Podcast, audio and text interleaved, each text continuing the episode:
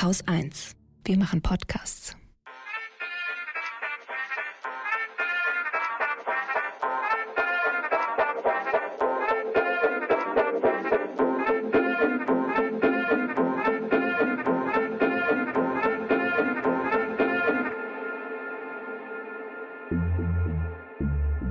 Herzlich willkommen zu Feminismus für alle, der Lila Podcast. Ich bin Katrin und heute sprechen wir über Diet Culture. Es ist Januar. Die Fitnessstudios haben in den vergangenen Wochen wieder Rekordbesuche erlebt, weil viele Menschen mit ja, vermeintlich guten Vorsätzen ins neue Jahr gegangen sind. Und einer der häufigsten Vorsätze ist statistisch gesehen das Abnehmen.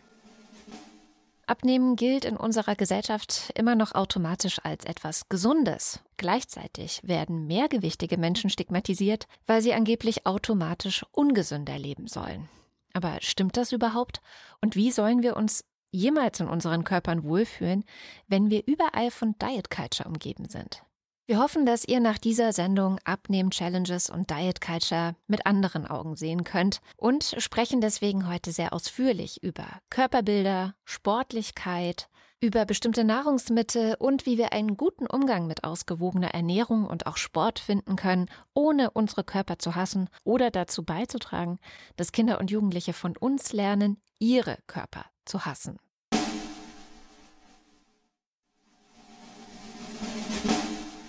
Wir sprechen mit Molly Forbes von der Body Happy Organization. Sie setzt sich in Großbritannien für Aufklärung in Schulen, Sportvereinen und Arztpraxen ein. Yeah, the way that we think and feel about our body is fundamental to everything. It's fundamental to our own individual health and well-being and our mental health. Außerdem sprechen wir mit der Professorin für psychische Gesundheit und Psychotherapie, Claudia Luxikorski. Also ein Kind mit Diätmaßnahmen zu quälen, ist tatsächlich Qual. Ja, das ist, das ist nicht gut für eine kindliche Entwicklung. Und wir haben die psychologische Psychotherapeutin Julia Tank eingeladen, die sich auf Essstörungen spezialisiert hat und für und mit uns ein Video des Influencers Rezo einordnet, in dem er davon erzählt, wie er abgenommen hat. Und ich finde eben diese, diese Dichotomisierung von Lebensmitteln, dieses Schwarz-Weiß-Denken, dieses Erlaubt-Unerlaubt-Denken, finde ich psychologisch gesehen sehr problematisch. Und wir hören auch, wie Rezo selbst darauf reagiert hat. Denn wir sind in einen echt guten Austausch mit ihm gekommen und er hat sehr ausführlich auf unsere Kritik geantwortet. Ich glaube, in meinen ja seitenlangen Antworten, die wir uns hin und her äh, geschickt hatten, habt ihr so ein bisschen gemerkt, dass mir dieses Thema unglaublich äh, am Herzen liegt. Auf Molly Forbes bin ich gestoßen, weil sie ein Buch geschrieben hat. Body Happy Kids, How to Help Children and Teens Love the Skin They Are In heißt es. Und aufgrund meiner eigenen Geschichte, ich war als Jugendliche mit meinem Körper nämlich extrem unglücklich, habe viele Diäten gemacht und hatte im Grunde auch eine Essstörung, ist es mir total wichtig, meine Kinder zu unterstützen, ihre Körper zu mögen. Und so bin ich auf Molly gestoßen, die das nämlich beruflich macht. Sie hat in Großbritannien die Body Happy Organization gegründet, die Schulen, Sportvereine und Familien dabei unterstützt, Kindern ein positives Körperbild zu vermitteln. Und um das auch noch mal ganz kurz zu definieren, unter dem Körperbild versteht man in der Psychologie ganz allgemein die individuelle Wahrnehmung des eigenen Körpers und die damit verbundenen positiven oder negativen Gefühle. Aber woher kommt jetzt das Körperbild? I think that children are getting the messages that some bodies are good bodies and some bodies are bad bodies all around them, right from ich denke, Kinder sind von der Message, dass manche Körper gute Körper und manche Körper schlechte Körper sind, ständig umgeben, schon seit sie Säuglinge sind. Zum Beispiel durch die Art, wie die Kinder die Erwachsenen um sie herum über ihre Körper und Essen und Gesundheit und Bewegung reden hören. Und ich glaube, Kinder sind nicht immun gegen solche Diet Culture Aussagen. Die erreichen sie ab einem sehr jungen Alter. Und das wird durch die Medien nur noch verschlimmert. Kleine Kinder benutzen zwar vielleicht kein Social Media, aber sie schauen Zeichentricksendungen wie Peppa Pig, wo Papa Pigs Bauch die Punchline aller Witze ist. Der Körper der Person ist die Handlung. Dieses gute Körper und schlechte Körper, das Molly hier beschreibt, ist genau, was Diet Culture im Kern ausmacht. Eine offizielle Definition gibt es zwar nicht, aber ich habe euch mal zwei Versuche mitgebracht, den Begriff zu erklären. Der eine kommt von Christy Harrison. Das ist die Autorin von Anti-Diet. Sie erklärt Diet Culture als Glaubenssystem, das Dünnsein feiert und mit gesundheitlicher und moralischer Überlegenheit verbindet. Diet Culture dämonisiert dabei bestimmte Arten von Nahrungsmitteln oder Essgewohnheiten und Diet Culture hängt auch intersektional mit anderen Diskriminierungsformen, wie zum Beispiel Rassismus oder Ableismus zusammen und sorgt insgesamt dafür, dass wir ein sehr eindimensionales Bild davon haben, wie ein gesunder Körper aussieht, schreibt Harrison. Diet Culture ist überall um uns und sie beeinflusst uns ständig. Nicht nur, wenn wir gerade eine Diät machen. Das sagt Sabrina Strings, eine Soziologieprofessorin an der University of California, die Diet Culture und Fettfeindlichkeit erforscht. Sie sagt, Diet Culture durchdringt alles. Es ist der Glaube, dass wir unsere Körper kontrollieren können, und zwar abhängig davon, was und wie viel wir essen. Es belegt Nahrungsmittel und Körper mit einem moralischen Urteil. Und vielleicht kennt ihr das, wenn zum Beispiel jemand die Schokotorte als Sünde bezeichnet. Es fügt sich alles zu einem Puzzle zusammen, das eine Umgebung schafft, in der es sehr schwer für Kinder ist, Frieden mit ihrem Körper zu finden und auch die Körper von Gleichaltrigen nicht zu bewerten.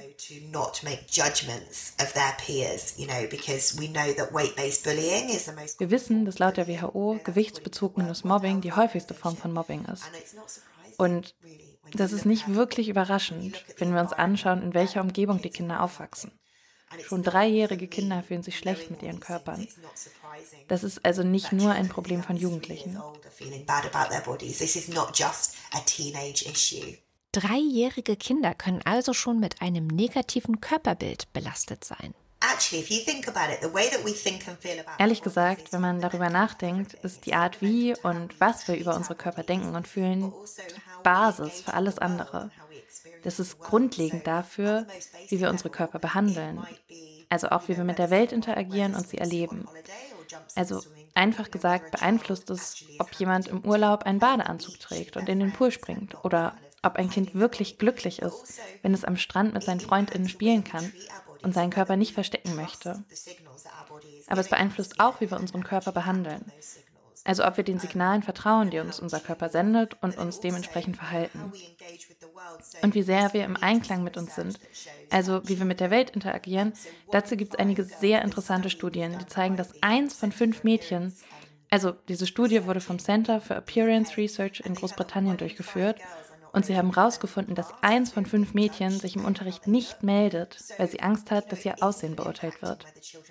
Es beeinflusst also, ob Kinder sich im Unterricht melden und wir wissen, dass Jungs bei dem Thema auch aufholen.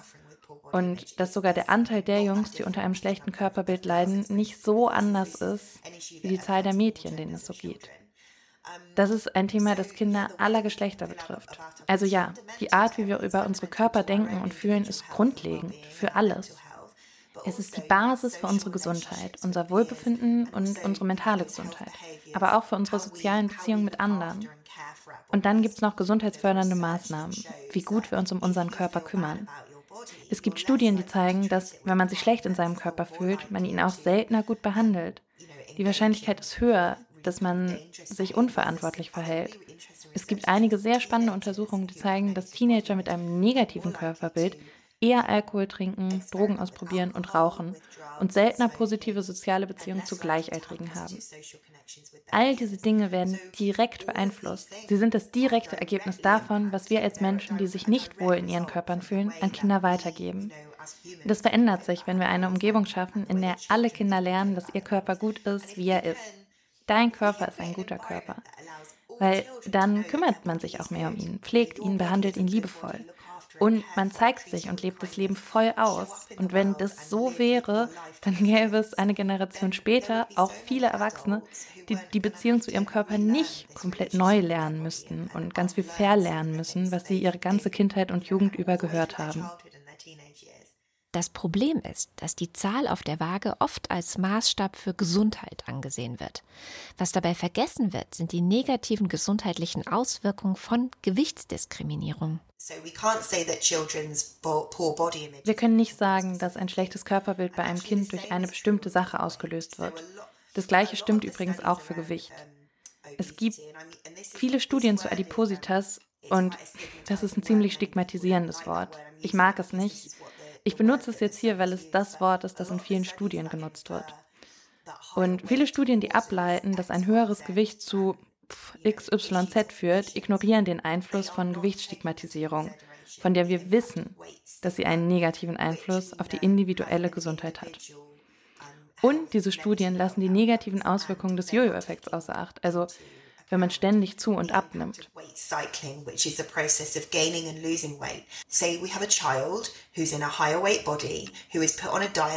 Wir haben also ein Kind, dem gesagt wird, es würde zu viel wiegen und das dann eine Diät machen muss. Dieses Kind wird wahrscheinlich sein Leben lang immer wieder Diäten machen und das wird seinen Stoffwechsel durcheinander bringen und es wird negative Folgen für seine Gesundheit haben. Durch den Jojo-Effekt.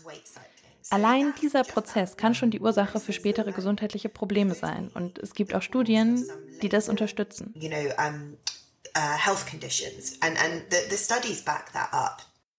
Uh.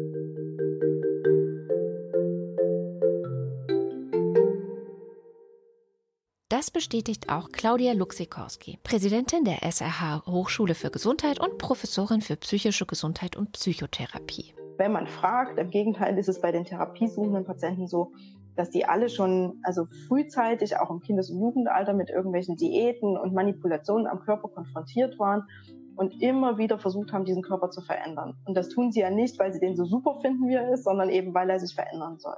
So dass wir von einer eigentlich fast chronischen Unzufriedenheit mit dem Körper ausgehen können. Und mein Eindruck ist, dass dann irgendwann sich so ein bisschen diese Schere auftut und ein Teil der Patientinnen und Patienten sagt, nee, also bis hierhin und nicht weiter. Ich habe es jetzt zehn Jahre versucht. Ich kann nur bedingt gegen meine Natur angehen. Ich kann ja auch nur bedingt gegen eine Umwelt angehen, die alles bereithält, um dick zu werden so passt es jetzt für mich, ich akzeptiere mich jetzt und schaue, dass es mir gesundheitlich gut geht. Claudia Luxikorski ist spezialisiert auf chronische Erkrankungen und psychische Gesundheit, unter anderem auch Adipositas. Und an der Stelle ein kleiner Disclaimer. Molly Forbes hat es schon gesagt. Der Begriff Adipositas ist stigmatisierend und auch wissenschaftlich hoch umstritten. In Studien und im medizinischen Fachjargon wird er dennoch oft verwendet, weswegen er auch in dieser Sendung ab und zu auftauchen wird. Aber es gibt genauso wissenschaftliche Ansätze, die sagen, Adipositas ist kein Krankheitsbild. In Claudia Luxikorskis Arbeit findet der Begriff aber noch statt. Sie sagt, und wenn man jetzt das Körperbild von Menschen mit Adipositas anschaut, hm, ist es tatsächlich äh, schon sehr früh einfach eine schwierige Konfrontation, finde ich. Also ähm, auch das übergewichtige Kind steht im Fokus, steht im Fokus dieses ähm, zu dick Seins wird wahrgenommen, wird auch kommentiert, es wird kontrolliert, das Gewicht wird kontrolliert, die Eltern sorgen sich wahrscheinlich auch mehr als früher, äh, da genau drauf zu gucken, ist mein Kind zu dick, ist es nicht zu dick. Es gibt Präventionsmaßnahmen, die dann auch schon beim übergewichtigen Kind ansetzen. Aber all das vermittelt natürlich auch einem Kind im Prinzip von Anfang an, dass irgendwas nicht in Ordnung ist mit diesem Körper. Und gleichzeitig kann dieses Kind aber ja relativ wenig für seinen Zustand. Äh, und es kann auch selbst relativ wenig tun, äh, um diesen Zustand zu verändern. Also ein Kind mit Diätmaßnahmen zu quälen, ist tatsächlich Qual. Ja, das ist, das ist nicht gut für eine kindliche Entwicklung. Das heißt, dort einen Spagat zu finden, ähm, schon beim Kind zu überlegen, ja, was braucht dieses Kind? Gucken wir wirklich nur aufs Gewicht? Und da muss man eben ganz klar sagen, ist, ist man ja auch weg, zu sagen. Also, das geht vielleicht auch gar nicht um das Gewicht, denn wir wissen, Adipositas ist so multikomplex verursacht auch genetisch verursacht, dass dieses Kind im Einzelfall unter Umständen einfach mit der Perspektive auf ein höheres Körpergewicht geboren ist. Ich glaube, dieser Ansatz zu sagen, wir brauchen einen Fokus auf Gesundheitsverhalten, mhm. Bewegung, Ernährung, auch institutionell, der ist sehr viel wichtiger, als auf dieses einzelne Kind zu gucken und das Gewicht des einzelnen Kindes in den Fokus zu rücken. Weil das macht natürlich tatsächlich Körperbildveränderungen. Das macht dieses Gefühl von, mit mir stimmt was nicht, mein Körper ist hässlich, der ist abzulehnen, alle anderen finden den auch nicht richtig, wie er ist. Also muss ja was dran sein. Und das ist, finde ich, so eine gefährliche Basis, die sich dann natürlich ins Erwachsenenalter ähm, wirklich fortsetzt. Menschen geraten so in eine Art lebenslange Schleife aus Gewichtsverlust und Zunahme, was sich vor allem auch auf ihre Psyche auswirkt. Wir wissen, dass Menschen, die sich einen überdurchschnittlichen Gewichtsverlust auch vornehmen, tatsächlich doch deutlich belasteter sind. Und mit jedem unrealistischen und unerfolgreichen Gewichtsverlust steigt wieder das Ausgangsgewicht, steigt die Unzufriedenheit. Also eigentlich soll, sollte man sich das so vorstellen, dass man wirklich eine begrenzte Zahl von Versuchen hat auch, ne? wo man sagt, das gehen wir jetzt wirklich substanziell an. Wenn aber alle irgendwie schon 20 Mal diätet haben, verändert das den Stoffwechsel, verändert das die Wahrscheinlichkeit, wirklich mit einem Therapieversuch dann auch erfolgreich zu sein. Und das ist natürlich wirklich eine gefährliche Mischung, finde ich. Und es ist auch eine gefährliche Mischung, wenn man jetzt wieder beim Körperbild nochmal schaut, ähm, äh, mit der Frage, welche Therapiemaßnahmen wähle ich denn? Wie verzweifelt bin ich denn, etwas mhm. zu versuchen? Und da bestellen Patienten, Patientinnen einfach irgendwelches Zeug aus dem Internet, ähm, Dinge, von denen sie sich irgendwie was versprechen zum Gewichtsverlust, ähm, versuchen irgendwelche einseitigen Diäten, wo die, die Praxis eigentlich sagt, das wird nicht funktionieren. Das heißt. Also es ist statistisch so, ne? Also das ja. Körpergewicht schaukelt sich dann einfach so ein Stück weit hoch, weil wir, wir haben diesen ähm, Jojo-Effekt, ja, der, mhm. der einfach, ne, ich, ich diäte, mein Gewicht geht runter, das ja, mein Grundumsatz geht aber tatsächlich im gleichen Maß auch runter, weil bei einer Diät einfach vergessen wird, dass man extrem auf Eiweißzufuhr achten muss, man muss extrem auch auf Muskelmasse achten. Und in dem Moment, wo ich so hypokalorisch unterwegs bin, verliere ich Muskelmasse. Und das macht zwar auch wieder Gewichtsverlust, aber wenn ich danach wieder auch nur ansatzweise normal anfange zu essen, esse ich, selbst wenn ich genauso viel esse wie vorher, esse ich dann auf einen Körper, der weniger Grundumsatz braucht. Und dann nehme ich zu. Und dann habe ich wieder so eine kleine Klippe und wieder so eine kleine Klippe. Und je höher das Gewicht ist, desto schwieriger ist es für jede therapeutische Maßnahme erfolgreich zu sein. Mhm. Okay, das heißt, wir haben hier nochmal wissenschaftlich auch festgehalten, Diäten bringen eigentlich so nach dem klassischen Bild, also jetzt zum Jahresanfang wahrscheinlich sehr, sehr häufig angewendet. Ähm, ich esse einfach krass viel weniger und ähm, vielleicht manche fasten sogar. Das bringt nicht wirklich viel, mhm. wenn es darum geht, das Gewicht dauerhaft zu reduzieren. Muss man mal festhalten, Sie sagen oder die Forschung sagt, es ist eigentlich erstmal wichtiger, den eigenen Körper zu akzeptieren, als abzunehmen? Ja, ich, ja, das würde ich, glaube ich, so, so formulieren. Beziehungsweise ist die Akzeptanz einfach ähm, essentiell, um die Therapiemaßnahmen auch mhm. aufrechtzuerhalten. Und erstmal überhaupt nicht auf dieses Gewicht und Gewicht abnehmen gucken. Ich finde, das ist schon auch eine Form der Entlastung zu sagen, wir schauen jetzt erstmal, dass wir die Akzeptanz auch für Therapiemaßnahmen ähm, in den Fokus rücken. Ähm, aber ich würde dieses primäre, ich will meinen Körper verändern, nicht in den Fokus rücken. Ich würde sagen, wir wollen zusehen, dass sie keine weiteren Risikofaktoren sammeln. Wir wollen gucken, dass jemand beweglicher ist. Wir wollen schauen, dass jemand Spaß am Leben hat, sich nicht schämt, in die Öffentlichkeit zu gehen, weil er nicht weiß, ob er in den äh, Stuhl im Restaurant passt. Das wäre doch erfolgreich, ja. Und ich glaube, wenn man dann wegkommt ne, von diesem auch unrealistischen, deswegen sage ich ne, weg vom Körper, es ist unrealistisch, dass sie danach einfach auch aufgrund der Hautüberschussschüsse, ähm, die sie einfach durch, durch das Übergewicht haben, unrealistisch, dass sie aussehen wie, wie aus einem Hochglanzmagazin. Aber es ist realistisch, dass sie sich in ihrem Körper ein bisschen wohler fühlen, auf jeden Fall. Es ist realistisch, dass sie sich gesünder fühlen. Es ist realistisch, dass sie leistungsfähiger sein können. Das definitiv. Es klingt so ein bisschen wie die Quadratur des Kreises. Also es gibt ja. sozusagen den Ansatz zu versuchen, okay, ich achte auf die Gesundheit. Ja, weil Gesundheit ist wichtig. Ähm, aber ich mache es auf eine Art und Weise, die ein positives Körperbild fördert, auch wenn ich nicht den ja. klassischen Hochglanzmagazin-Normen oder so, also es muss ja nicht mal, ich bin übergewichtig so und ich akzeptiere das und trotzdem achte ich auf meine Gesundheit. Das geht. Ja, und das, das sollte gehen, genau. Und es sollte gehen, dass man eben dann auch auf den eigenen Körper realistisch schaut, ne? auf den eigenen Körper realistisch schaut und sagt, okay, das wie jeder, ja, das sind Dinge, die ich an meinem Körper mag und das sind Dinge, die ich vielleicht nicht an meinem Körper mag. Aber nur weil ich Dinge an meinem Körper nicht mag, rennt ja nicht jeder los und lässt da irgendwas dran verändern, weil dann die Ziele einfach verquer sind. Ja? Die Ziele sind viel zu hoch gesteckt.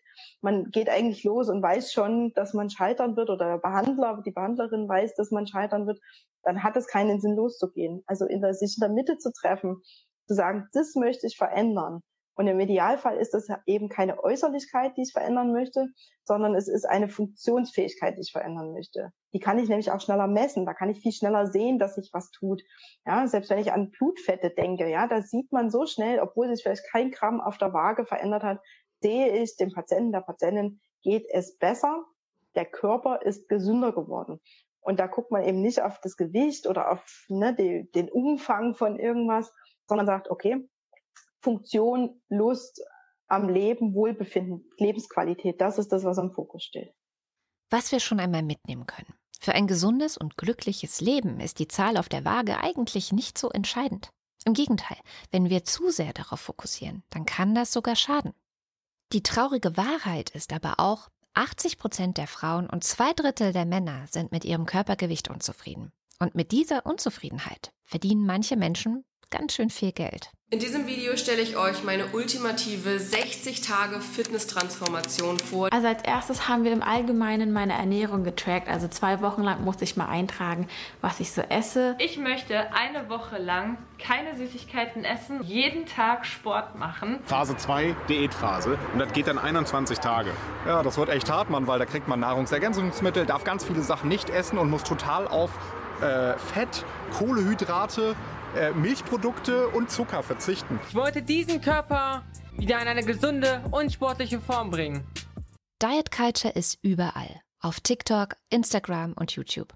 Und auch an Orten, wo ich sie jetzt vielleicht nicht erwartet hätte. Zum Beispiel bei einem meiner Lieblingsinfluencer, Rezo. Ja, es ist wieder Zeit für so ein Video. Ihr kennt Rezo vielleicht aus Videos im Bereich politische Aufklärung, seine Zerstörung der CDU zum Beispiel, oder wie er vor der Bundestagswahl zu den Themen Klima, Inkompetenz und Korruption in der Politik aufmerksam gemacht hat. Einer meiner persönlichen Favoriten ist GNTM Exposed, wo er die Reality-Show Germany's Next Topmodel richtig auseinandernimmt und deren Sexismus, Missbrauch und Lügen entlarvt. Im letzten Jahr, im Sommer 2022, hat er dann ein Video gepostet, das mich ein bisschen verwundert hat. Meine Body Transformation heißt es. Und seitdem es im Juli 2022 erschienen ist, hat es Stand heute 1,9 Millionen Aufrufe. Damit ist es in den Top 5 seiner erfolgreichsten Videos im letzten Jahr. Und für mich war sofort das Gefühl da, okay, dieses Video ist total durchdrungen von Diet Culture. Aber vielleicht ist das ja auch nur meine persönliche Empfindlichkeit, wegen meiner eigenen persönlichen Geschichte. Und um auf Nummer sicher zu gehen, dass ich da jetzt nicht völlig spinne, habe ich das Video deswegen mit einer geschaut, die sich damit auskennt. Julia Tank ist klinische Psychologin und Expertin für Essstörungen, Körperbilder und Social Media. Ja, hallo Julia Tank, schön, dass du im Podcast bist. Ja, danke, Katrin. Vielen Dank, dass ich hier sein darf. Freut mich sehr.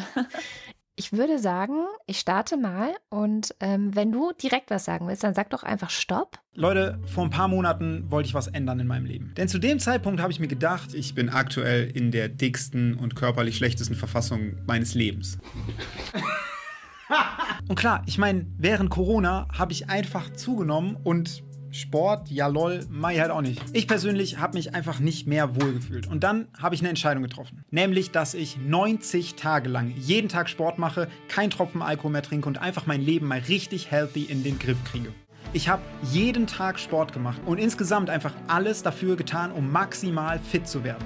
Jedenfalls eine Woche lang. Und dann ist irgendwie alles auseinandergefallen. Denn eine Sache fickt so einen Plan total.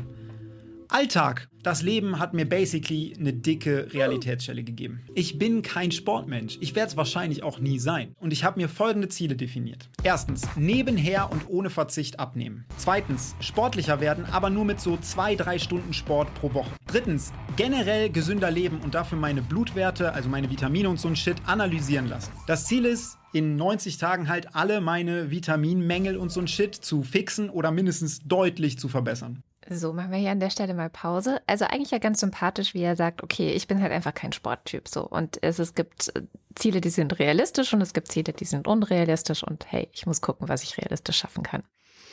Ja, genau. Also ich finde auch die Einführung, wo er das so herleitet, ne, kann man gut nachvollziehen, dass er auch sagt, er macht das für sich, er kommt auch von seinem eigenen, ähm, hat gemerkt, dass er sich irgendwie unwohler fühlt und deswegen, das ist ja auch etwas, was äh, per se zu sagen, man darf jetzt nicht mehr irgendwie was verändern, ist natürlich auch falsch. Ne? Also ich finde, es ist jedem ja auch freigestellt zu sagen, ich möchte abnehmen oder ich möchte mehr Sport machen. Das ist natürlich jedem freigestellt. Nur gleichzeitig finde ich eben dieses diese Verbindung zwischen Abnehmen, gesünder werden und mehr Sport machen, das impliziert eben, dass ich mit einem niedrigeren Gewicht automatisch gesünder bin. Ne? Und deswegen finde ich so diese Verbindung zwischen Abnehmen, gesünder werden und mehr Sport machen, das erweckt so den Eindruck, dass ich eben abnehmen muss, um gesünder zu werden und um überhaupt ähm, ja da fitter zu werden. Aber genau diese Verbindung finde ich da so ein bisschen schwierig. Gucken wir mal weiter. Jetzt geht es nämlich ums Abnehmen. Ja. Taille, flacher Bauch, ich kann es nicht oft genug sagen. Ich habe erstmal ein bisschen weniger gegessen, so 1400, 1500 Kalorien am Tag. Für einen Lifestyle, bei dem ich halt 99% der Zeit eigentlich einfach nur rumsitze, ist das jetzt kein krasses Defizit. Also mein Körper braucht ja gar nicht so viele Kalorien am Tag, weil ich die meiste Zeit halt rumsitze. Aber ich wollte auch meinen Kalorienverbrauch so ein bisschen erhöhen, weil letztlich kommt es beim Abnehmen ja auf die Differenz an zwischen den verbrauchten Kalorien und den zugenommenen Kalorien. Nur mal als Beispielrechnung. Wenn mein Verbrauch am Tag 1800 ist und ich esse 1500, dann ist das ein Defizit von 300. Ich würde abnehmen, wenn auch langsam. Wenn ich aber dasselbe esse, aber meinen Grundverbrauch um ein paar hundert erhöhen könnte, dann wäre das Defizit schon doppelt so groß und ich würde deutlich schneller abnehmen. Also erstmal zu dem Thema mit den Kalorien vielleicht. Diese Rechnung mit dem Grundumsatz und mit dem ähm, Verbrauch und ähm, ne, wenn man mehr sich da irgendwie mehr bewegt und so weiter, dann äh, hat man einen höheren Grundumsatz. Naja, auf jeden Fall diese Rechnung, die er aufmacht, ist natürlich, sagt er ja auch total simplifiziert. Also es ist eine vereinfachte Darstellung. Und man muss eben dazu sagen, dass dieser, was er als Grundumsatz ansetzt, das ist bei jedem Menschen unterschiedlich. Also wir kennen ja unseren eigenen Grundumsatz überhaupt nicht. Das heißt, die Fixierung auf eine Kalorienzahl ist sehr subjektiv und auch bei jedem unterschiedlich, weil jeder Mensch auch einen unterschiedlichen Grundumsatz hat. Und da gibt es eben auch viele Studien, die das zeigen, dass je nachdem auch ja beispielsweise Genetik oder Stoffwechsel oder auch Vorerkrankungen haben allen Einfluss darauf, wie viel Kalorien unser Körper tagtäglich verbrennt. Und das können wir gar nicht kontrollieren und da haben wir auch gar keinen Einfluss drauf. Und das wissen wir auch gar nicht. Das heißt, Menschen, die gleich viel essen und sich gleich viel bewegen, haben nicht automatisch den gleichen Effekt. Und so wird es ja hingestellt. Und das ist eben immer so eine, wird gern immer so vorgerechnet, dass es, das sieht dann total einfach aus. Aber auf unseren Kalorienverbrauch, das spielt so viel mit rein. Und deswegen finde ich diese Fixierung auf die Zahl und auf diese Kalorien sind oftmals der erste Schritt auch ähm, in so ein, ja, essgestörtes Verhalten. Ne? Also, dass ich dann anfange, mich auf diese Zahlen zu versteifen und ähm, fördert eben auch bei vielen Menschen, das kennen vielleicht auch einige, die schon mal eine Zeit lang irgendwie Kalorien getrackt haben, dass ich dann anfange, alles irgendwie durchzurechnen im Kopf. Mhm. Also, dass meine ganzen Gedanken dann an, oder alles, wenn ich im Supermarkt bin, dann immer gucke, wie viel Kalorien hat das jetzt alles, dass das ganz viel Raum in meinem Kopf einnimmt. Und ähm, wir sagen dazu also die kognitive Einengung, also dass ich mich gedanklich ganz stark darauf konzentriere und darauf einenge, das steigt dadurch eben auch. Gucken wir mal weiter. Ich komme gerade vom Arzt, habe mir meine Blutwerte durchchecken lassen. Und siehe da, ich habe einen Vitaminmangel. Surprise. Also nehme ich jetzt Supplements und werde am Ende dieser Challenge nochmal exakt die gleichen Werte messen, um zu sehen, was sich verändert hat. Genau, also das, ähm, da würde ich ihm auch zustimmen, auch dem, was er da gesagt hat, dass es da wichtig ist, weil wir in der Regel einen Vitamin D oder viele Menschen einen Vitamin D-Mangel haben und auch B12, vor allem bei VeganerInnen, natürlich mhm. wichtig ist, regelmäßig zu kontrollieren. Und da sollte man auf jeden Fall jetzt nicht auf Verdacht irgendwas einnehmen, sondern auf jeden Fall das vorher abchecken lassen beim Arzt. Wunderbar. Dann gucken wir mal weiter, weil es geht wieder ums Abnehmen.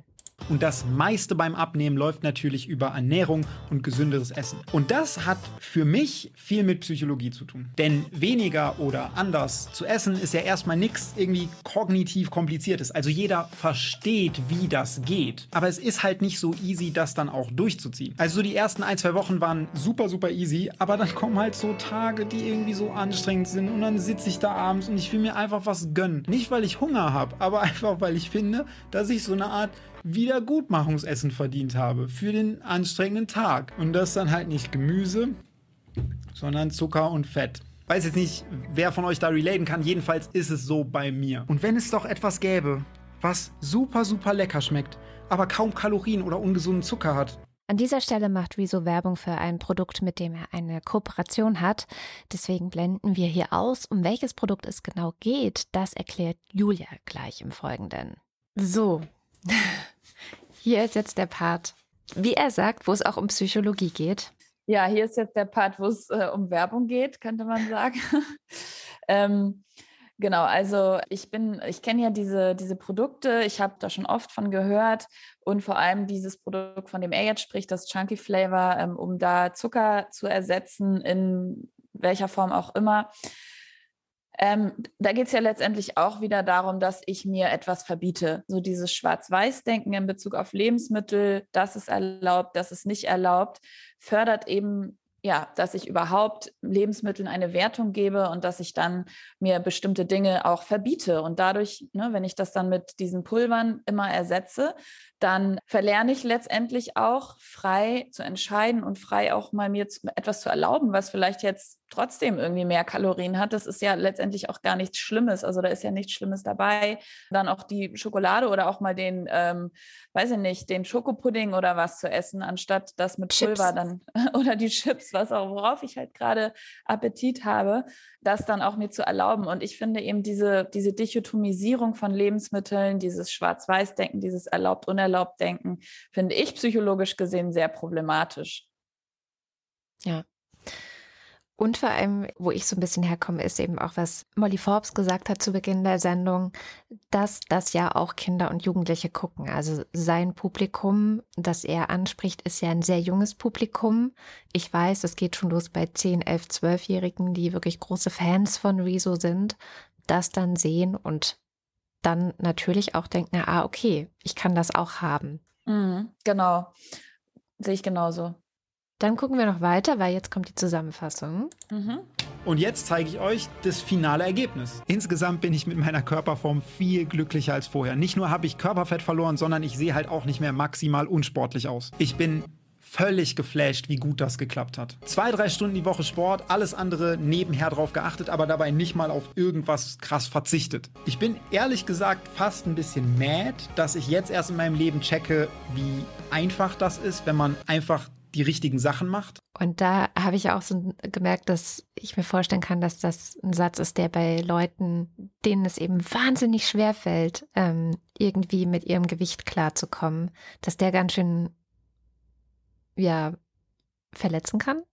Mhm. Beziehungsweise der, der kann dazu führen, dass Menschen, die da äh, mit strugglen und die große Schwierigkeiten haben und die eben das Essen das hat er auch an einer Stelle gesagt, das ist ja nur Essen und das kann man ja von heute auf morgen irgendwie ändern. Nee, ist es eben nicht. In seinem Fall deswegen nochmal wichtig, das ist seine subjektive Wahrnehmung, das ist seine Empfindung, aber das ist eben nicht für alle Menschen so. Das ist nicht für alle Menschen total einfach und Essen ist auch nicht für alle Menschen einfach nur Nahrungsaufnahme, sondern da spielen ganz viele andere Dinge mit rein.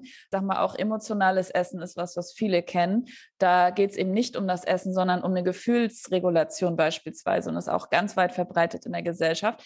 Und deswegen führt das dazu, dass Menschen denken, boah, ich schaffe es nicht, ich bin irgendwie ein Versager, ich bin unfähig. Es ist doch eigentlich so einfach. Das ist es eben nicht. Und es ist natürlich, muss man sich auch vor Augen führen, natürlich spielen da auch jetzt diese Werbeinteressen eine Rolle, ne? Zu sagen, das ist total einfach und äh, probiert es doch alle mal aus. Wir haben Rezo mit den Antworten von Julia Tank und auch mit den wichtigsten Aussagen von Molly Forbes und Claudia Luxikorski konfrontiert. Und er hat tatsächlich auch super schnell geantwortet und wir sind in einen sehr konstruktiven Austausch mit ihm gekommen. Und ich würde sagen, wir sind jetzt nicht 100% auf einen Nenner gekommen, aber wir sind in ganz vielen Punkten nah beieinander. Hier ist, was er uns geschickt hat. Hey guys, äh, ich glaube, in meinen ja seitenlangen Antworten, die wir uns hin und her äh, geschickt hatten, habt ihr so ein bisschen gemerkt, dass mir dieses Thema unglaublich äh, am Herzen liegt. Denn wie ihr schon selbst sagt, bin ich für viele junge Erwachsene oder sogar Jugendliche eine Art Safe Space geworden. Und das glaube ich nicht zuletzt, weil ich eben ein Bewusstsein für genau solche sensiblen Themen auch schaffen möchte. Und äh, gerade weil jede Person individuelle Sorgen, Wünsche und Erfahrungen hat, möchte ich mir natürlich die Zeit nehmen, dann eine angemessene Kommunikation zu finden. Und in diesem Fall ist es gar nicht so einfach, um das ganz optimistisch mal auszudrücken, weil es verschiedene Personengruppen gibt, die unter ganz, ganz anderen persönlichen und gesellschaftlichen Problemen leiden. Da haben wir auf der einen Seite äh, das Problem ähm, der Diet Culture. Das ist ja bereits ein Problem in unserer Eltern- und Großeltern Generation schon gewesen, aber da fallen natürlich auch aktuelle Verschärfungen dieser äh, Schönheitsideale mit rein, wie zum Beispiel die ja die völlig omnipräsente Bildbearbeitung. Also jeder, der Bilder ins Internet stellt, macht sie davor irgendwie noch mal schöner. Also dieser Übergang von Diet Culture zu dem grundsätzlich toxischen, äh, ich verändere und optimiere mich ständig, damit ich genug bin, äh, ist da auch ziemlich fließend, aber eine andere Personengruppe, die von solchen äh, Transformationsvideos direkt unglaublich emotional betroffen ist, sind Menschen, die auf eine nicht toxische Art ihren Umgang mit ihrem Körper verändern wollen. Einfach aus nachvollziehbaren intrinsischen Motiven. Ich habe schon so viele Nachrichten bekommen von Leuten, die mir schreiben, dass sie als kleines Kind nur Cola und Fanta und so von ihren Eltern zu trinken bekommen haben, dass sie nur so aufgewachsen sind und es gar nicht mehr schaffen, davon wegzukommen. Das sind dann Leute, die teilweise schon gesundheitlich unter den Folgen von ihrem übermäßigen Zuckerkonsum leiden und äh, es genau wie bei einer Sucht eben nicht schaffen, das auf ein gesundes Maß zu reduzieren. Und es sind eben alles ganz vielschichtige Probleme. Um das Beispiel mit dem äh, übermäßigen Zuckerkonsum zu nennen, das ist auf der einen Seite ein politisches Problem, weil wir eben äh, eine unglaublich mächtige Zuckerlobby haben, die davon profitiert, wenn wir alle viel zu viel Zucker in uns reinstopfen und in jedem Lebensmittel irgendwie noch Zucker beigemischt ist. Dann haben wir ein gesellschaftliches Problem. Zum einen sozioökonomisch, weil ein Biomarkt sich darin sehr stark unterscheidet vom Discounter, wie viel Zucker in den ganzen Artikeln beigepanscht ist. Und zum anderen gesamtgesellschaftliches Problem, weil eine Gesellschaft Gesellschaft, in der Jugendliche und auch Erwachsene gelernt haben, dass wenn sie nach Hause kommen von der Arbeit, von der Schule, von der Uni, dass sie erstmal mit Substanzen ihren Dopaminspiegel pushen, damit sie irgendwie durch den Tag kommen und irgendwie irgendwie das schlechte Gefühl vom Tag ein bisschen abdämpfen können, dann spricht es für eine generell ungesunde Gesellschaft in dieser Hinsicht. Und zuletzt haben wir natürlich auch immer eine persönliche Ebene bei all diesen Problemen, weil jeder Mensch individuelle Erfahrungen gemacht hat und eine ganz eigene Biografie hat. Für ihn ging es. Zumindest haben wir das so verstanden. Also vor allem darum, Menschen zu helfen, die ein Problem mit zu hohem Zuckerkonsum haben. Das heißt, wir haben bei so einem Video, wie ich es gemacht habe, oder auch einem solchen Podcast, wie ihr ihn jetzt macht, völlig verschiedene Probleme, so wie Leute, die äh, übermäßigen Zuckerkonsum gelernt haben, Leute, die falsche Schönheitsideale gelernt haben, Leute, die ähm, äh, völlige Bewegungslosigkeit und äh, Unsportlichkeit gelernt haben. Und so gibt es ganz, ganz viele Probleme, unter denen Leute leiden, wenn es um irgendwie das, den, den Körper geht. Und jedes dieser Probleme teilt sich dann in wie so einer zweiten Dimension nochmal auf in verschiedene Ebenen, also die gesellschaftliche Ebene, die politische Ebene, die persönliche Ebene und so weiter. Und aufgrund dieser sozusagen mehrdimensionalen Adressatenmatrix ist es unfassbar schwer, ähm, eine Kommunikation zu finden, die alle Leute ähm, gleichermaßen auch abholt. Das, wir hatten uns ja im Vorfeld unterhalten und ihr hattet ja auch gesagt, das ist ein super schmaler Grad aus eurer Sicht. Das ist die Quadratur des Kreises, wie ihr es gesagt habt. Und ich verstehe eure Sicht dahingehend total, dass es fast wie ein Ding der Unmöglichkeit wirkt, weil eine Message, die man rüberbringt, kann für die eine Person was total Motivierendes sein und für eine andere Person, die eine völlig andere Erfahrung hatte und unter anderen eben angesprochenen Problemen leidet, kann dieselbe Message überhaupt nicht hilfreich sein oder sogar negativ ankommen. Ich würde aber, auch wenn ich völlig eure Einschätzung teile, dass diese, diese Challenge so tricky ist, äh, ein paar Sachen sagen, die ich finde, man auf jeden Fall machen kann und auf jeden Fall auch machen sollte, weil man eben mit einer großen Reichweite mal eine große Verantwortung auch hat. Eine dieser Sachen ist, dass man eben keine generellen Schönheitsideale aufstellt, sondern immer wieder betont und klar macht, dass eine ästhetische Veränderung eines Körpers immer nur ein individuelles, persönliches Ziel sein kann. Und ich finde, es reicht reicht nicht aus, diese Kommunikation nur in einem Transformationsvideo zu machen, sondern ich finde, es ist wichtig, das auch generell im Content zu machen. Also auch wenn man ein Unterhaltungsvideo hat, wo es um Quatsch geht und irgendwelche Spiele, die man mit Freunden spielt oder sich irgendwelche lustigen Videos miteinander anguckt oder so, dann gibt es immer und immer wieder Augenblicke, wo man diese Message, diese Kommunikation mit reinbringen kann. Und das finde ich eben auch wichtig.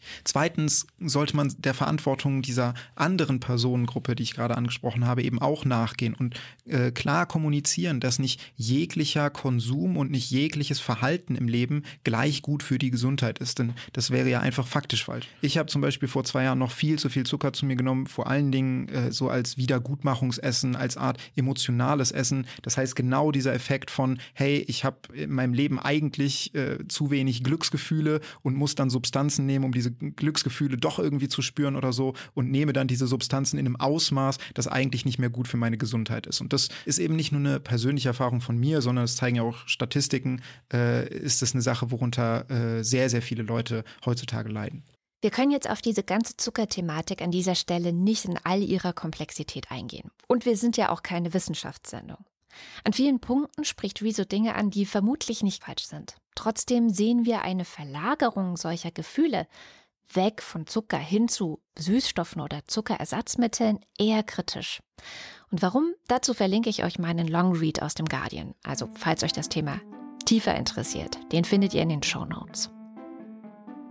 Und da kommt ein dritter Aspekt rein, den ich für mich persönlich unglaublich wichtig finde, wenn es um die Kommunikation von solchen Themen geht, nämlich solche gesundheitlichen Unterschiede nicht zu leugnen, aber trotzdem nicht von einem generellen Verzicht oder Verbot zu sprechen. Das finde ich unglaublich wichtig. Ich trinke sogar weiter Alkohol und möchte trotzdem bewusster und gesünder leben, einfach um klarzumachen, hey, man kann gesund und bewusst leben ohne ein Verbot, ohne einen Verzicht. Also einfach zu betonen, dass es okay ist, äh, Zucker und Alkohol und Junkfood zu essen und es eben viel eher bei gesundheitlichen Folgen auf das Ausmaß dieses, dieses Konsums äh, ankommt und nicht irgendwie auf, auf die Sachen als solches, weil die sind ja als solches kein Gift. Also wenn eine Person einen übermäßigen Zuckerkonsum hat in einem Ausmaß, dass es halt schon gesundheitlich ähm, ja nicht gut ist, und das ist ja bei äh, leider sehr, sehr vielen Leuten der Fall, dann ist es natürlich was Gutes, wenn dieser Zuckerkonsum reduziert, ne, abgeschwächt, runtergestuft werden kann. Aber nie, nie, nie, niemals darf man so ein Schwarz-Weiß-Denken haben. Niemals darf man sagen, hey, diese, dieses Lebensmittel darf man nicht mehr machen. Das wäre absoluter Quatsch. Und ich finde es unglaublich wichtig, dass wenn man merkt, dass irgendwer im Umfeld ähm, so eine Kommunikation fährt und so einen Quatsch erzählt, dass man dann auch ganz, ganz klar immer widerspricht.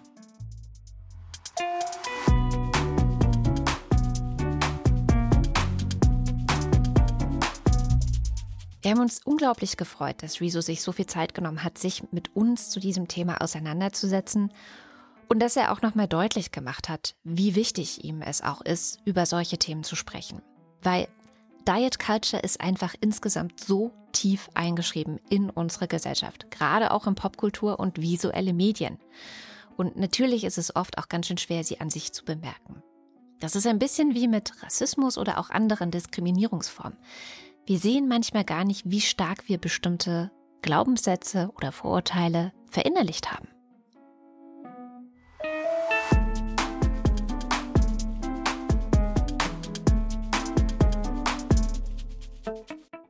Was machen wir jetzt mit all dem? Wie wir schon festgestellt haben, ist es auch ein schmaler Grat, den wir hier versuchen in dieser Sendung auszuloten. Es ist gut, sich vielseitig zu ernähren und sich regelmäßig zu bewegen, ist auch nichts Schlechtes, kann sogar das Körperbild verbessern. Mhm, absolut. Also das ist ja auch so was, ich sage da gerne zu ähm, Körperfürsorge. Wir kennen ja diesen Begriff der Selbstfürsorge. Dazu zählen ja ganz viele unterschiedliche Dinge, mir Gutes tun, Nein sagen, also Grenzen ziehen und so weiter. Und das, was, was du gerade aufgezählt hast, würde ich unter dem Begriff Körperfürsorge zusammenfassen, dass es natürlich mir auch gut tut und meinem Körper gut tut, wenn ich da auf meine Bedürfnisse höre, wenn ich äh, mich bewege, wenn ich regelmäßig ausgewogen mich ernähre, dass das auch gesund natürlich ist für den Körper. Und deswegen ist es da eben wichtig, so die Balance zu finden, wie du gerade schon gesagt hast, zwischen ne, alles, was so extrem ist, wird, geht dann natürlich in eine Richtung, wo es dann eben ja vielleicht zu viel des Guten auch werden kann. Julia Tank hat mir auch von einer Studie erzählt, die all das untermauert und vor allem auch zeigt, dass es zwischen dem Körpergewicht und der Gesundheit eines Menschen keinen zwingenden Zusammenhang gibt. Ähm, es gibt natürlich auch groß angelegte Studien, wo ich eine mal kurz darstellen kann, auch in der es eben auch darum ging, wie die Sterblichkeitsrate mit bestimmten Körperformen auch zusammenhängt, weil wir ja immer mhm. denken, wenn man schlank ist, ist man irgendwie am gesündesten und dicke Menschen sind am ungesündesten auch nochmal, um dieses Thema ähm, aufzugreifen. Und da hat man eben vier gesundheitsförderliche Verhaltensweisen untersucht und die sind auch etwas, was mir jetzt auch nochmal wichtig ist, weil das ist wirklich an einer groß angelegten Studie gemacht worden von fast 12.000 Menschen, die daran teilgenommen haben über eine lange Zeit. Also es ist eine Längsschnittstudie die über viele Jahre begleitet wurde, wo eben geschaut wurde, wie diese gesundheitsförderlichen Verhaltensweisen sich auf die Sterblichkeitsrate auswirken, also wie lange jemand wirklich dann auch lebt. Und da war das erste kein oder wenig Alkohol zu trinken. Das kam in der Studie unter anderem auch als ein gesundheitsförderliches Verhalten oder wurde als ein Verhalten definiert. Das zweite, nicht zu rauchen, das ist auch eine Sache. Das dritte, viel Obst und Gemüse essen, also mindestens fünfmal am Tag, ist ein gesund, sehr gesundheitsförderliches Verhalten. Also geht es nicht darum, irgendwie Zucker zu substituieren oder bestimmte Dinge wegzulassen, sondern eher, wo gucke ich hin und nicht, was lasse ich weg. Ne? Also, mhm. dass ich eben viel Obst und Gemüse esse. Und das vierte, regelmäßig Bewegung. Und Bewegung ist eben so definiert, nicht als unbedingt Hochleistungssport oder Cardio-Workouts oder Gym oder was auch immer, sondern da kann auch Spazierengehen mit reinzählen. Es wurde eben nicht unterschieden in dieser Studie nach der Intensität der Bewegung, sondern nur, wie häufig hat sich die Person bewegt. Und da ähm, war es eben so, dass die gesagt haben, mindestens zwölfmal im Monat hat diese Person sich bewegt. Das kann Spaziergang gewesen sein, das kann Gartenarbeit gewesen sein, was auch immer. Ne? Also so, mhm. dass man sich so jeden dritten Tag ungefähr ne, sich bewegt. Und wenn diese vier gesundheitsförderlichen Verhaltensweisen regelmäßig umgesetzt wurden über, eine, über die Zeit, dann hat man gesehen, dass das Gewicht keinen Einfluss mehr hat auf die Sterblichkeit. Das heißt, mhm. an der Stelle ist das Gewicht kein Indikator mehr dafür, wie gesund in Anführungsstrichen jemand ist, sondern es geht um diese gesundheitsförderlichen Verhaltensweisen. Und an der Stelle, wo dann eben beispielsweise nur eine dieser vier gesundheitsförderlichen Verhaltensweisen umgesetzt werden. Beispielsweise, ich rauche nicht, aber alles andere mache ich trotz oder ne, setze ich nicht um. Da spielt das Gewicht dann eine große Rolle. Also je mhm. weniger gesundheitsförderliches Verhalten ich an den Tag lege, desto größeren Einfluss hat auch mein Gewicht oder wenn ich dann eben in einem sehr hohen Gewicht bin, wirkt sich das eben negativ aus. Aber wenn ich auch mit einem hohen Gewicht, mit einem, da ist das Gewicht dann wie gesagt irrelevant, regelmäßig diese gesundheitsförderliche Verhaltensweisen umsetze, spielt das Gewicht keine Rolle mehr darin, wie lang ich lebe, wie meine Lebenserwartung ist. Und Molly Forbes ergänzt, wenn du möchtest, dass dein Kind diese Sachen macht, dann musst du wissen, dass ein positives Körperbild dafür sorgt, dass es sich eher so verhält. Kurz gesagt, wenn du dein Kind beschämst und ihm sagst, dass sein Körper falsch ist, dann hat das den gegenteiligen Effekt. Dann wird es sich eher nicht gesundheitsfördernd verhalten.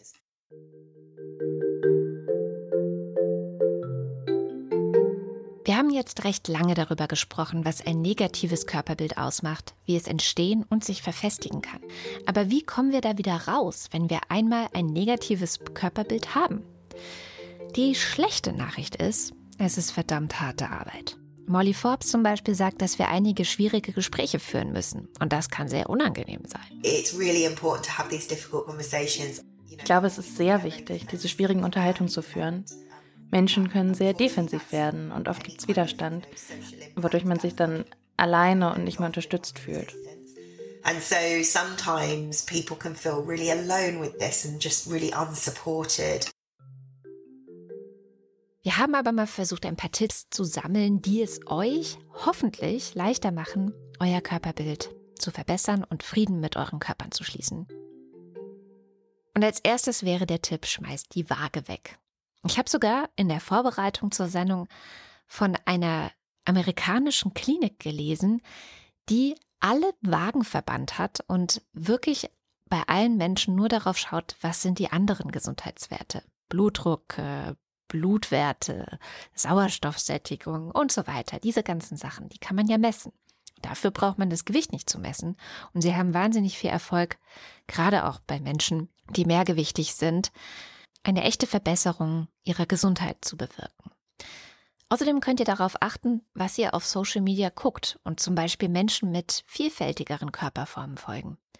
Und wenn es um Bewegung geht, das ist manchmal gar nicht so leicht, die Art von Bewegung zu finden, die sich wirklich gut anfühlt und die man gern macht. Die einen gehen ins Fitnessstudios und müssen ganz viel Gewichte stemmen, den anderen reicht es, spazieren zu gehen und wieder andere schwören auf Yoga. Molly Forbes hat in ihrem Buch einen Vorschlag, den ich wunderbar fand, nämlich die Küchendisco. Also richtig schön laut Musik in der Küche anmachen und mit der ganzen Familie tanzen. Wichtig ist es, dass wir uns mehr darauf konzentrieren, was unsere Körper alles können und was sie für uns leisten und nicht so sehr, wie sie aussehen. Und falls all das nicht wirklich was bringt und ihr euch trotzdem sehr schlecht fühlt, dann ist es absolut in Ordnung, sich Hilfe zu holen.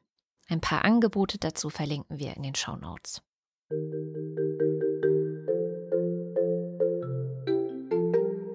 Generell muss man sagen, Gesundheit ist schon für sich genommen ein Begriff, über den man eine ganze Sendung machen könnte. Einen Aufschlag haben wir bereits in unserer Sendung zu Ableismus gemacht und die verlinke ich euch deswegen auch nochmal in den Show Notes. Grundsätzlich ist nämlich das Argumentieren mit Gesundheit auch schon wieder so ein schmaler Grad. Muss man denn eigentlich alles tun, um das Maximale aus seiner Gesundheit in Anführungsstrichen rauszuholen? Und wer bestimmt es eigentlich? Gerade auch aus der ableismuskritischen Praxis können wir lernen, dass ein selbstbestimmtes Leben auch bedeuten kann, sich an manchen Stellen frei zu entscheiden, auch wenn es nicht das Beste für die Gesundheit sein mag. Und das wäre mir deswegen auch noch wichtig, euch das an dieser Stelle mitzugeben. Nehmt den Druck raus, egal wobei. Ich empfehle euch dazu einen sehr lesenswerten Thread von Mela Eckenfels auf Twitter, den ich natürlich auch in den Shownotes verlinke.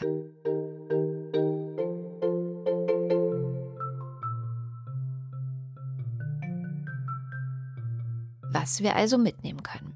Erstens, Diet Culture ist omnipräsent. Sie durchzieht auch Safe Spaces wie Familie, Freundschaften oder unsere liebsten Social-Media-Kanäle.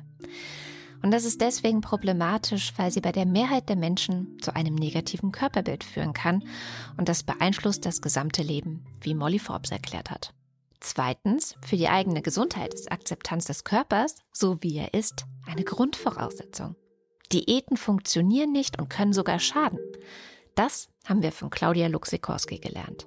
Und drittens hat Julia Tank uns gezeigt, dass Gewicht und Gesundheit nicht zwangsläufig miteinander zusammenhängen. Dass es vielmehr auf sogenannte gesundheitsförderliche Verhaltensweisen ankommt, wenn es zum Beispiel darum geht, wie lange jemand lebt. So, wie geht's euch jetzt nach dieser Sendung? Schreibt uns das doch gern mal in die Kommentare auf lila-podcast.de. Wir freuen uns nämlich über jedes Feedback und wenn euch Diet Culture nun irgendwo begegnet, ob bei Freundinnen, auf Social Media oder auch in der Arztpraxis, dann verweist doch gerne auf unsere Sendung und die vielen Shownotes und Studien, die wir zusammengetragen haben. In zwei Wochen gibt es wieder Feminismus für alle. Und wer bis dahin nicht genug von uns bekommen kann, der sollte dringend unser Newsletter abonnieren. Der erscheint nämlich immer donnerstags im Wechsel mit dem Podcast. Danke fürs Zuhören und bis bald.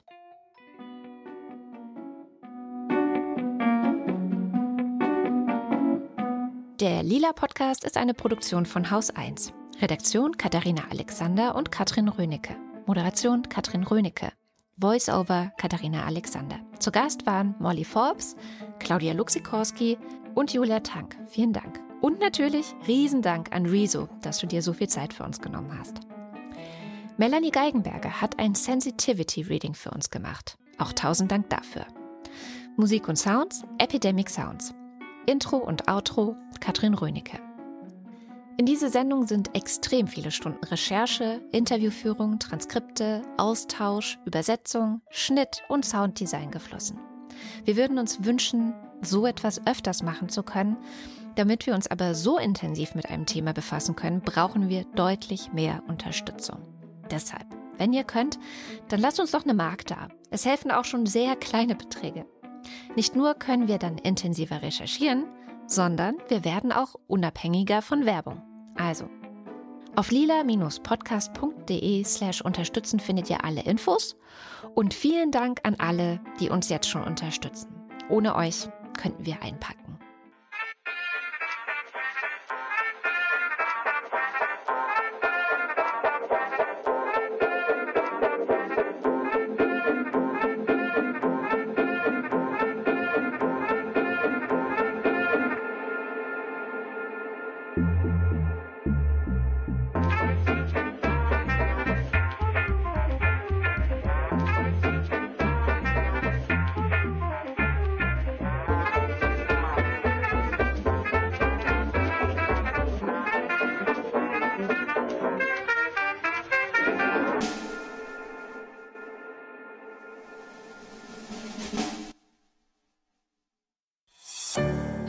Produktion von Haus 1.